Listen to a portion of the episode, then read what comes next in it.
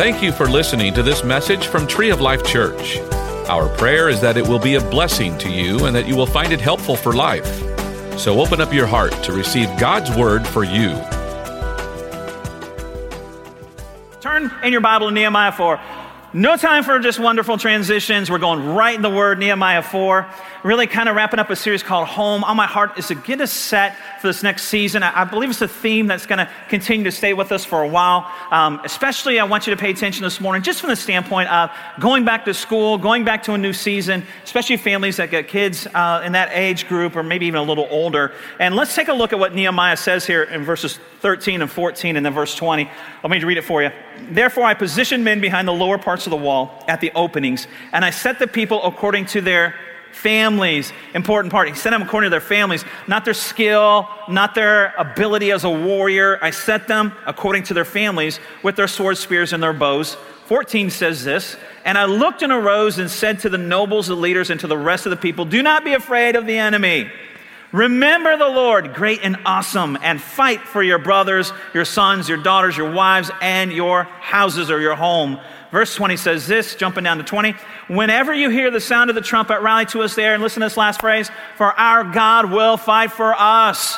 Notice what he says in verse 14. He says, When you fight for your family, God will fight for you. Come on, somebody. When you fight for your family, God will fight for you. But you got to fight. And God will come in and do what you cannot do. But He has an expectation for you to fight for your families. And if there ever was a time to fight for families, it's today. We are in a fight. Look at what it says in Nehemiah 2:19. He's talking about now those that came to oppose what he's there to do. And it says this in verse 19 and 20. But when Sanballat the Horonite, Tobiah the Ammonite official, and Geshem the Arab heard of it, heard what they were doing, they laughed at us and despised us. You know, the world's going to laugh at you and despise you for not being like everybody else, for taking a stand against the morality and, and the culture and things that are the compromise, the things that are created today. And they said to them, What is this thing you're doing? What do you mean you're fighting for your family? What do you mean you're building the walls? What do you mean you're rebuilding the walls of your home? What are you doing? Will you rebel against the king? Will you rebel against the common thought of the day? Will you rebel against the authority of the land? Will you rebel against the legislation that is contrary to the word of God? Will you rebel against every, when everybody else is compromising? Who do you think you are? What do you think you're going to gain from that?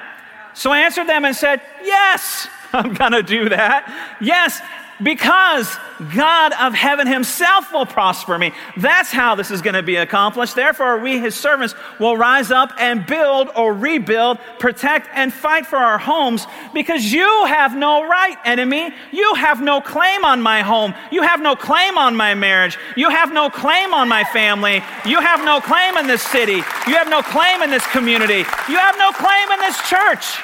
It's not yours. It's God's word, God's people.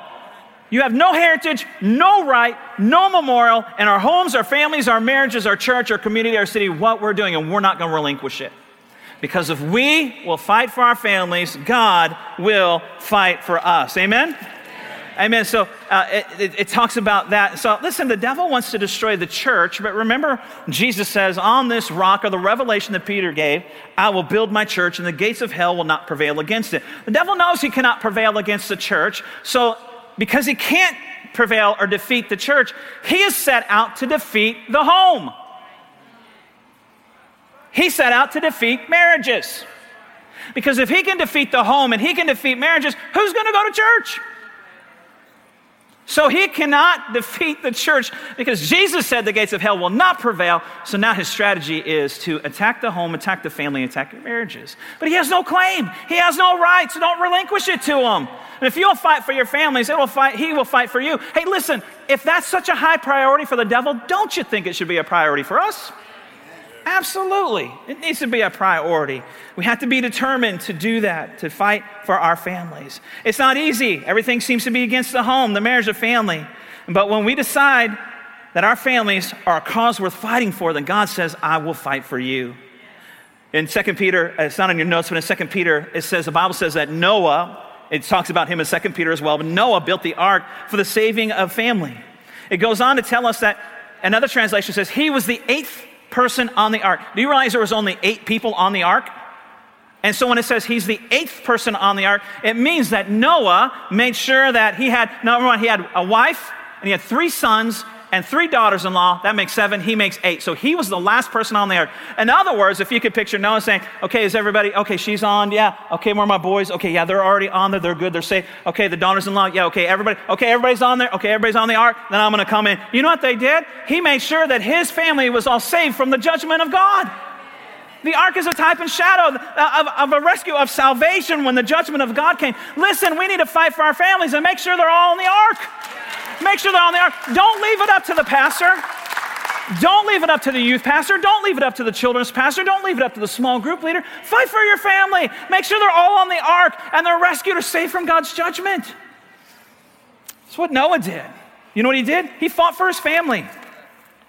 He made sure everyone was safe. Job in the book of Job, don't turn there, Job 1 says, Job rose up early in the morning and offered a sacrifice for each one of his family member. The Bible says, according to the number of his household, according to the number of people that lived in his home, he had a wife and 10 kids. Bible says that Job, J-O-B, got up every morning and he offered a sacrifice. He sacrificed an animal on behalf of each family member. He didn't offer a sacrifice on behalf of all of them. In other words, he prayed and called out their name individually before God. So he pled, can I the old school term? He pled the blood of Jesus over his spouse. He pled the blood of Jesus over his oldest, his next oldest, his next oldest. Is, are you pleading the blood of Jesus over your family? Jo- Job did. I almost said Job did. but you know what? That's Job's job. That's our job. That's our job to fight for our family, to plead the blood of Jesus over our kids every day, plead the blood of Jesus over our spouse every day. What was he doing? He was fighting for our family because when you fight for your family, God fights for you. Fight for your families. You know, when you look in the scripture and you see one of the most evil kings of the day was King Ahab and Jezebel, evil, godless, in the eyes of the Lord. They had 70 children, grandchildren, and great grandchildren. 70 grandchildren, grandchildren, great grandchildren.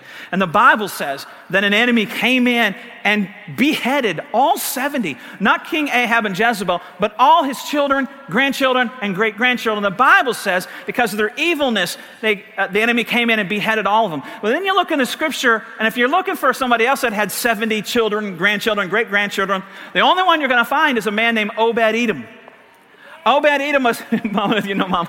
Obed Edom, known by my mom, uh, came and brought, uh, brought uh, the ark of the Lord. The ark of the Lord. Brought the ark of the Lord where it was known in that day, Old Testament days, the presence of God dwelt. The Bible says Obed Edom brought the ark of the Lord or the presence of God into his home and it says for three months. And it says they were blessed and prospered so much so that he had to move that thing out of his house. I can't take any more blessing. I can't take any more prospering. Somebody else take this. Can you imagine having a home like that? What did he do? He brought the presence of the Lord into his home. And the Bible says that every single one of the 70 of his children, grandchildren, great grandchildren served the Lord. What did he do? He brought the presence of God into his home. If you fight for God, he will fight for you. What was Obed Edom doing? He was fighting for his family. Fighting for his family. Can I ask you this question? Is the presence of God in your home? Or do you just wait till you get to church for the presence of God? That needs to be in your home. Turn and look uh, in the book of Philemon 1. Philemon 1. I said this first service, it just sounded funny to me because Philemon 1 sounded to me because I'm maybe because I'm hungry, so I like filet mignon. Turn to filet mignon uh, verse sweet potato, and then uh, back in the days of Caesar salad. Okay, there we go. So, uh, Philemon, I can't say it now. I'll say it this way Philemon, Philemon 1. Look what it says in the second half of this verse. It says, To the church in your house. Paul is writing a letter, and he's writing a letter to this guy, Philemon. he's writing a letter to this guy, and he says, To the church in your home. Are you having church in your home? Are you having church in your home? No, I come and have church at, on every Sunday. No, no, no. Are you having church in your home? Are you honoring and acknowledging the presence of God in your house? Are you spending time getting together, getting the whole family together, and then all of a sudden, I'm not saying you're, you're having a small group. Yeah, you should do that or go be a part of one. But in your home, with your family, are you gathering together and talking about God and the goodness of God and the things that He has for your life? Are you gathering together? Is there prayer other than around the meal in your home? Are you gathering together and maybe reading the Bible, even if it's a family devotional or one scripture? Are there talking about and talk to all your children? What does that mean to you? Are you spending time with, just get a CD on or, or have Pastor Cody record something for you or whatever. Air One, Caleb, and play it and just listen and maybe just for a little bit. Is there any church happening in your home? Fight for your family, fight for your home. And God will fight for you. To the church, it happens in your home. So, how do you build? How do you build that? How do you rebuild that? How are you going to protect? How are you going to fight for your family? What does it take? What does it take? Well, I think in Ezekiel, we find the secret, the important, the key of making that happen. Ezekiel 43, go ahead and turn there. Ezekiel 43, verse 12. Verse 12, let's start here, verse 13a. Listen, listen to this first verse in verse 12. The law of the temple. The temple is called the house of God. The temple is called as the home, if you will. Let's use that verbiage or that wording today. The law, this is the law of the home. This is the law of the home. God visits uh, Ezekiel and gives him a vision for the house of God. This is a law of the home. The whole area surrounding the mountaintop is most, is most holy. Behold, a second time, two times in the same verse, he stresses, This is the law of the home. This is how it's done. It's not done any other way. If you want my presence in your house or your home, your marriage, your family, this is how it's done. And then he goes on to say in verse 13, we'll just read this first part and I'll explain it. And he says this, there are these are the measurements of the altar. He's restoring the temple of the house of God. These are the measurements of the altar in cubits. The cubit is one cubit and a handbreadth. Now let me explain that to you. These are the measurements of the altar. The altar was the first thing you would encounter. It was the place of sacrifice, it was the place of surrender, it was the place of humility. And so it says, uh, being a cubit, being one cubit and a handbreadth. Ezekiel had a vision, and God told him he'd restore the home, if you will, and to measure it in cubits. A cubit was a common measurement in Bible days. In fact, the first mention of it was when Noah was building the ark, as God gave him the plan and the measurements of the ark, he gave them to him in cubits he built the ark based on the measurement of cubits. Cubit in Hebrew is, is the word Amma, A M M A H, and it means mother or beginning. So cubit means mother or beginning. And they used this method of measuring here because they didn't have any other form of measuring. They didn't have a measuring tape, they didn't have whatever we have, rulers, yardsticks, they didn't have any of that.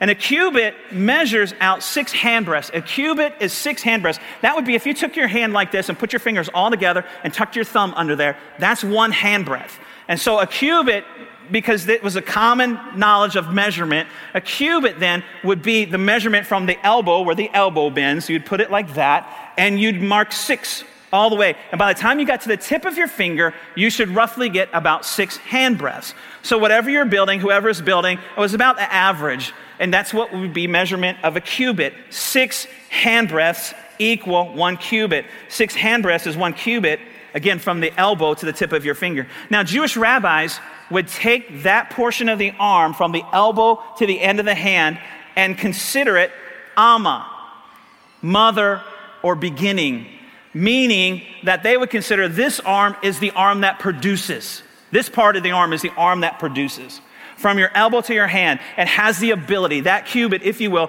has the ability to create. It's the part of the arm that gives birth or produces eh, or is the beginning of whatever man can imagine. And I just would say this well, if this part from your elbow to your hand is the mother, then I would say this part is the father. Come on, man. Come on. That part's the father right there, right?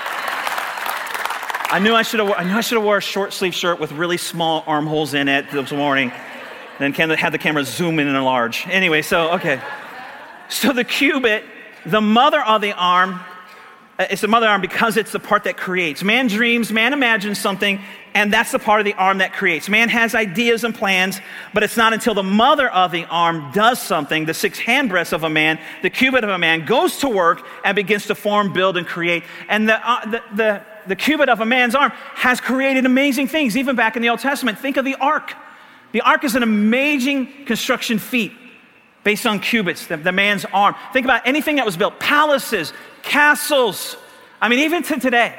And technology has advanced so much, and things and knowledge has advanced so much. It's amazing the things that can be built, all with done with the measurement of six handbreadths of the cubit of a, a man, the mother. Over the centuries, so much has advanced technology, knowledge has advanced at incredible rates. New things are invented and created all the time. Things are becoming obsolete rapidly. All that is attributed to the cubit of a man's hand, the creativity, giftedness, skills of a man's hand. And it's amazing what man can do, create, engineer, and build. He can send people into space on a rocket ship. They can, he can operate on your heart with a little camera all the way inside there somehow. It's amazing what man can do. He can, he can send an image across the world. They can watch us this morning live in India if they want, just because of what man has created. He can make a self driving car. And yes, man has created Siri. Is there any greater invention? Unless you're a man asking for directions, you don't want her telling you where to go, what to do, right? It's like, it's these technologically amazing things that man has created with the cubit of an arm or the mother or the arm they, uh, arm, they produce things, they create things. It's amazing what man can do. All these things done by six handbreadths of a man's arm. Everything you see here and experiencing today, you see man had a vision for and created. Man is gifted because he is made in the image of God. Man is gifted. He can do amazing things, but he can't do everything. But he can't do everything. And that's what Ezekiel is listening to from God. In fact, take a look at John 15, 5. Here's what the word says I am the vine, you are the branches. He who abides in me and I in him bears much fruit. Listen to this. For without me, God says, you can do nothing. Without me, you can do nothing. Well, wait a minute. You just spent half your sermon telling us how amazing man is and how many things man can create. Man can create things, but they can't create everything. And what Jesus is saying right here is man can create some great things, but without me, you can't create anything spiritual and you can't create anything eternal. You can create some things, but you can't create everything. Jesus says, not spiritual things, not eternal things, things that will last. Nothing spiritual, nothing eternal can be done with the cubit of a man's hand, with the six handbreadths of a man. And we try and do it without God. But we are not capable of doing spiritual things and eternal things unless God's hand helps us. So when God gave Ezekiel a blueprint for restoring the temple, he said, This is the law of the house, this is the law of the home. If you want a temple, if you want a house, if you want a home where my presence will be, I want you to use the cubit of a man's hand and remember back to scripture, plus one hand breadth. He said, use the cubit of a man's hand plus one, or in other words, you need a seventh hand. You can build everything else with six hand breadths, but if you're gonna build a temple, if you're gonna build a church, if you're gonna build a home, if you're gonna build a marriage, if you're gonna build a family, if you're gonna build a relationship, you need the ability of the seventh hand. You're going to need the seventh hand to build or rebuild your home. He said, This is the law of the home. You can build a place to live, but if you want it to be a home, you need the seventh hand. He says, You can build a building to meet in, but if you want it to be a church that, that He will abide in, then you need the seventh hand. It's not until He puts His hand with your hand. It's not until He puts His hand with your effort. So you can build a lot of things with six hands, but nothing spiritual, nothing eternal. And God says, You give me six hands breadths, you do everything you can do. The law of the home is you do everything you can do, and I'll do what you cannot do. I'll do what you cannot do. The seventh hand will come and do the things you cannot do. We need the hand of God. We need the anointing of God. We need the presence of God. We need the power of God. And understand, amen, amen. We need that. Understand, in the Bible, the number six, six hand breadths, represents man. Look in the creation story, it represents man. Day six. Number six represents man. So man can only go so far. The number seven in Scripture represents God. On the seventh day, God rested. So you can only do so much. But when you do the law of the home, when you do everything you can do, God comes to do what only He can do. He comes and adds the seventh hand. We need the seventh hand operating in our homes, our marriages, our lives. Six hands can put a man on the moon, but it takes the seventh hand to put God in your home. See, we can build a church and we can build a building that, like this that seats 1,300, and we can have all these lights and sound system, amazing things that we're all rocking last night. Uh, we can have all kinds of rooms and, and, and a cafe and, and all kinds of things for kids, and we can have great music, and we can have great preaching, and we can have great uh, children's ministry and concerts, and we can have, which we have today, free ice cream today afterwards because it's so hot. We can have all that. But listen, the Bible says it's not by might, not by power, but by my spirit, says God. By my seventh hand, says God. You can have in your home, you can have a 5,000 square foot home with an amazing pool and hot tub. You can have an, uh, an incredible view. You can have uh, vaulted ceilings and you can have all the tile and everything that you want and the countertops and it can look beautiful. You can have your 75 inch TV. You can have a media room. You can have all that. But without the seventh hand of God, it's not home. It's not the presence of God. He says, do what all you can do. But it's not until the seventh hand of God comes in that it becomes a home a place of refuge, a place of safety, a place where love rules, a place where peace rules, a place where forgiveness rules, a place of restoration, a, a place where broken hearts are healed, a place where depression can't live, a place where addiction can't live, a place where rebellion can't live. He says you can do six hands all day long, but you need the seventh hand of God. That's the law of the home. See, it takes more than the things the hand can build and create. It takes the hand of God, it takes the presence of God, it takes the power of God, it takes the seventh hand. Fight for your family, and God will fight for you. Why am I screaming? I don't know. My voice is getting wore out. But I'm excited about this seventh hand that we need, desperately need the God. It's the law of the home. Fight for your family, God will fight for you. What you're doing, let me say, what you're doing right now is important, one of the most important things you can do. I don't know if you look at it this way, but being here today is fighting for your family. Being here today is one of the things you can do. Having your kids in the children's ministry, having your students in student ministry, having your kids come next week to uh, uh, serve your middle school schoolers a service from the very beginning so we can impart the seventh hand of God in their life. Having your kids over there where the seventh hand of God can touch them coming and getting in small groups and coming and getting to marriage for life. You want to fight for your marriage? Get in Married for life. Get in a marriage group. You want to fight for your kids? Get in a parenting group. Get your kids in church. Make sure you're putting yourself in that position. You want to fight for your finances? Get in God's financial plan. Do all you can do. And God will do what He does. But you have to do it. We're fighting, we're, we're fighting with you, we're fighting for you. Do all you can do. Why? It's the law of the home. It's the law of the temple. When you do all you can do, God comes and does what you cannot. And nothing I just mentioned right in there is something we cannot do. We all can do that. And God says, if you'll fight for your family, I'll fight for you. The law of the home is to do all we, uh, do all we can do, and then He will work. One, one story, and we'll close. 1 Kings 18 42 through 46. So Ahab went out to eat and drink. King Ahab, we just mentioned him earlier, evil king. And Elijah, the prophet of the day, went to the top of Mount Carmel, and he bowed down on the ground and he put his face between his knees. And he said to his servant, Go now, look towards the sea. There's, there had been a famine, there had been, there had been a drought in the land. It has not rained for three and a half years. It's like the summer we have for three and a half years, right? It's like the forecast. Go look up. No rain for three and a half years. I want you to look and see if is there anything that you see. Comes back and said, There is nothing. And how many times did he go?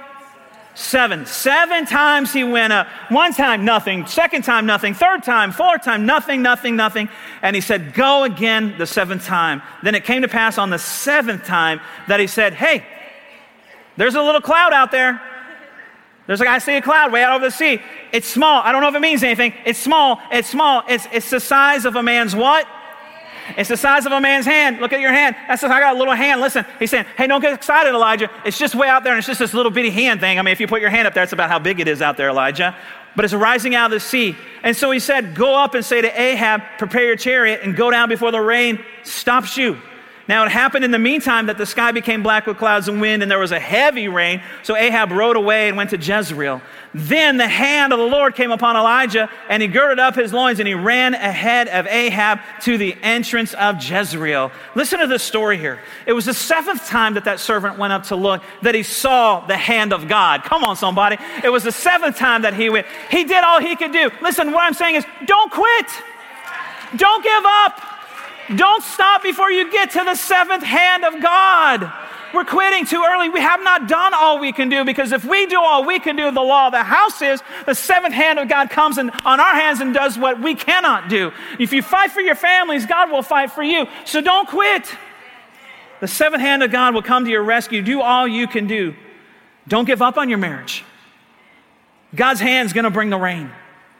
Don't give up on your kids. God's hand is going to bring the rain. Don't give up on your home. God's hand is going to bring the rain. Don't give up on your body. God's hand is going to bring the rain. Don't give up on your finances. God's hand is going to bring the rain.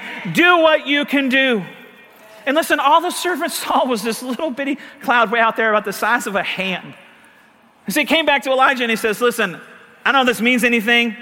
It doesn't look like much, but I just saw this little bitty cloud that looked like this little bitty hand. It was little, but can I tell you, it was loaded. Little is much in God's hand, in the seventh hand, amen? Little is much when it's in God's seventh hand. Says, I saw a cloud the size of a man's hand. And then all of a sudden, Elijah goes crazy.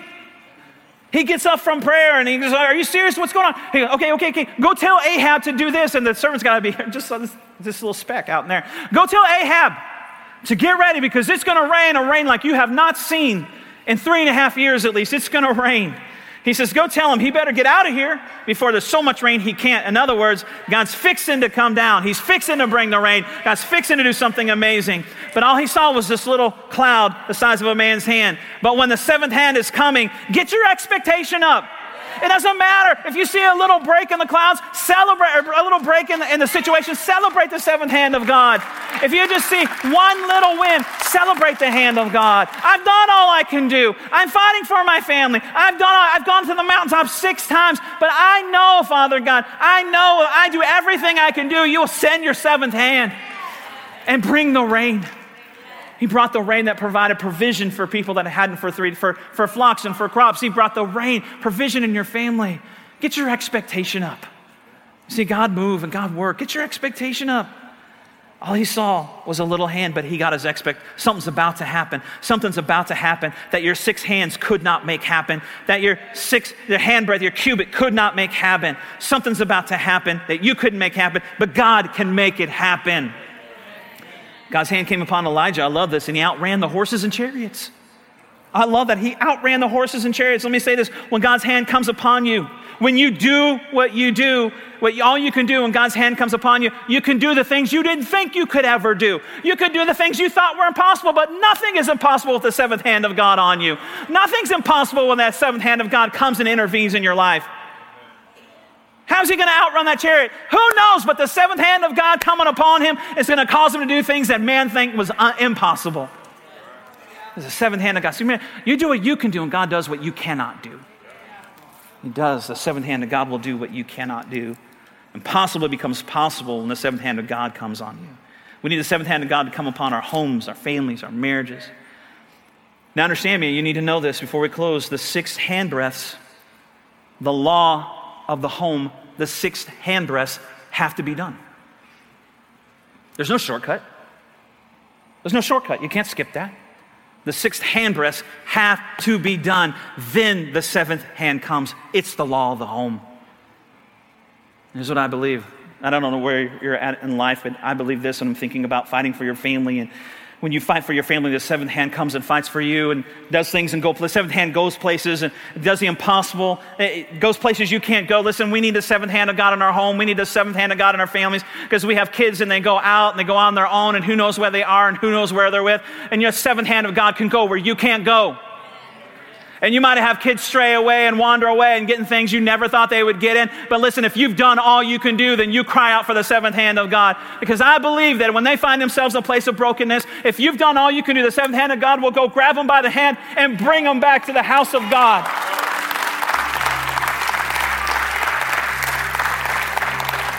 I believe, parents, when you've done all you can do, and they're out there and involved in things they shouldn't be in, things like that. When you've done all you can do, all you can do is do what you can do, and you cry out to God, and I believe that seventh hand of God, God, if need be, will grab them by the back of the collar and bring them back to the house of God and say, Now worship the God of your fathers, worship the God of your mothers. Seventh hand of God. Don't quit. Don't quit, quit, families. Don't give up. The law of the home. Do all you can do. And the seventh hand of God will do what you can. He is a good and faithful God. We hope that you enjoyed this message. You can find more messages and information about Tree of Life Church at treeoflifechurch.org. We'd like to invite you to come visit us at 5513 IH 35 South in New Braunfels, Texas, or you can watch us on live stream. Thank you again for listening.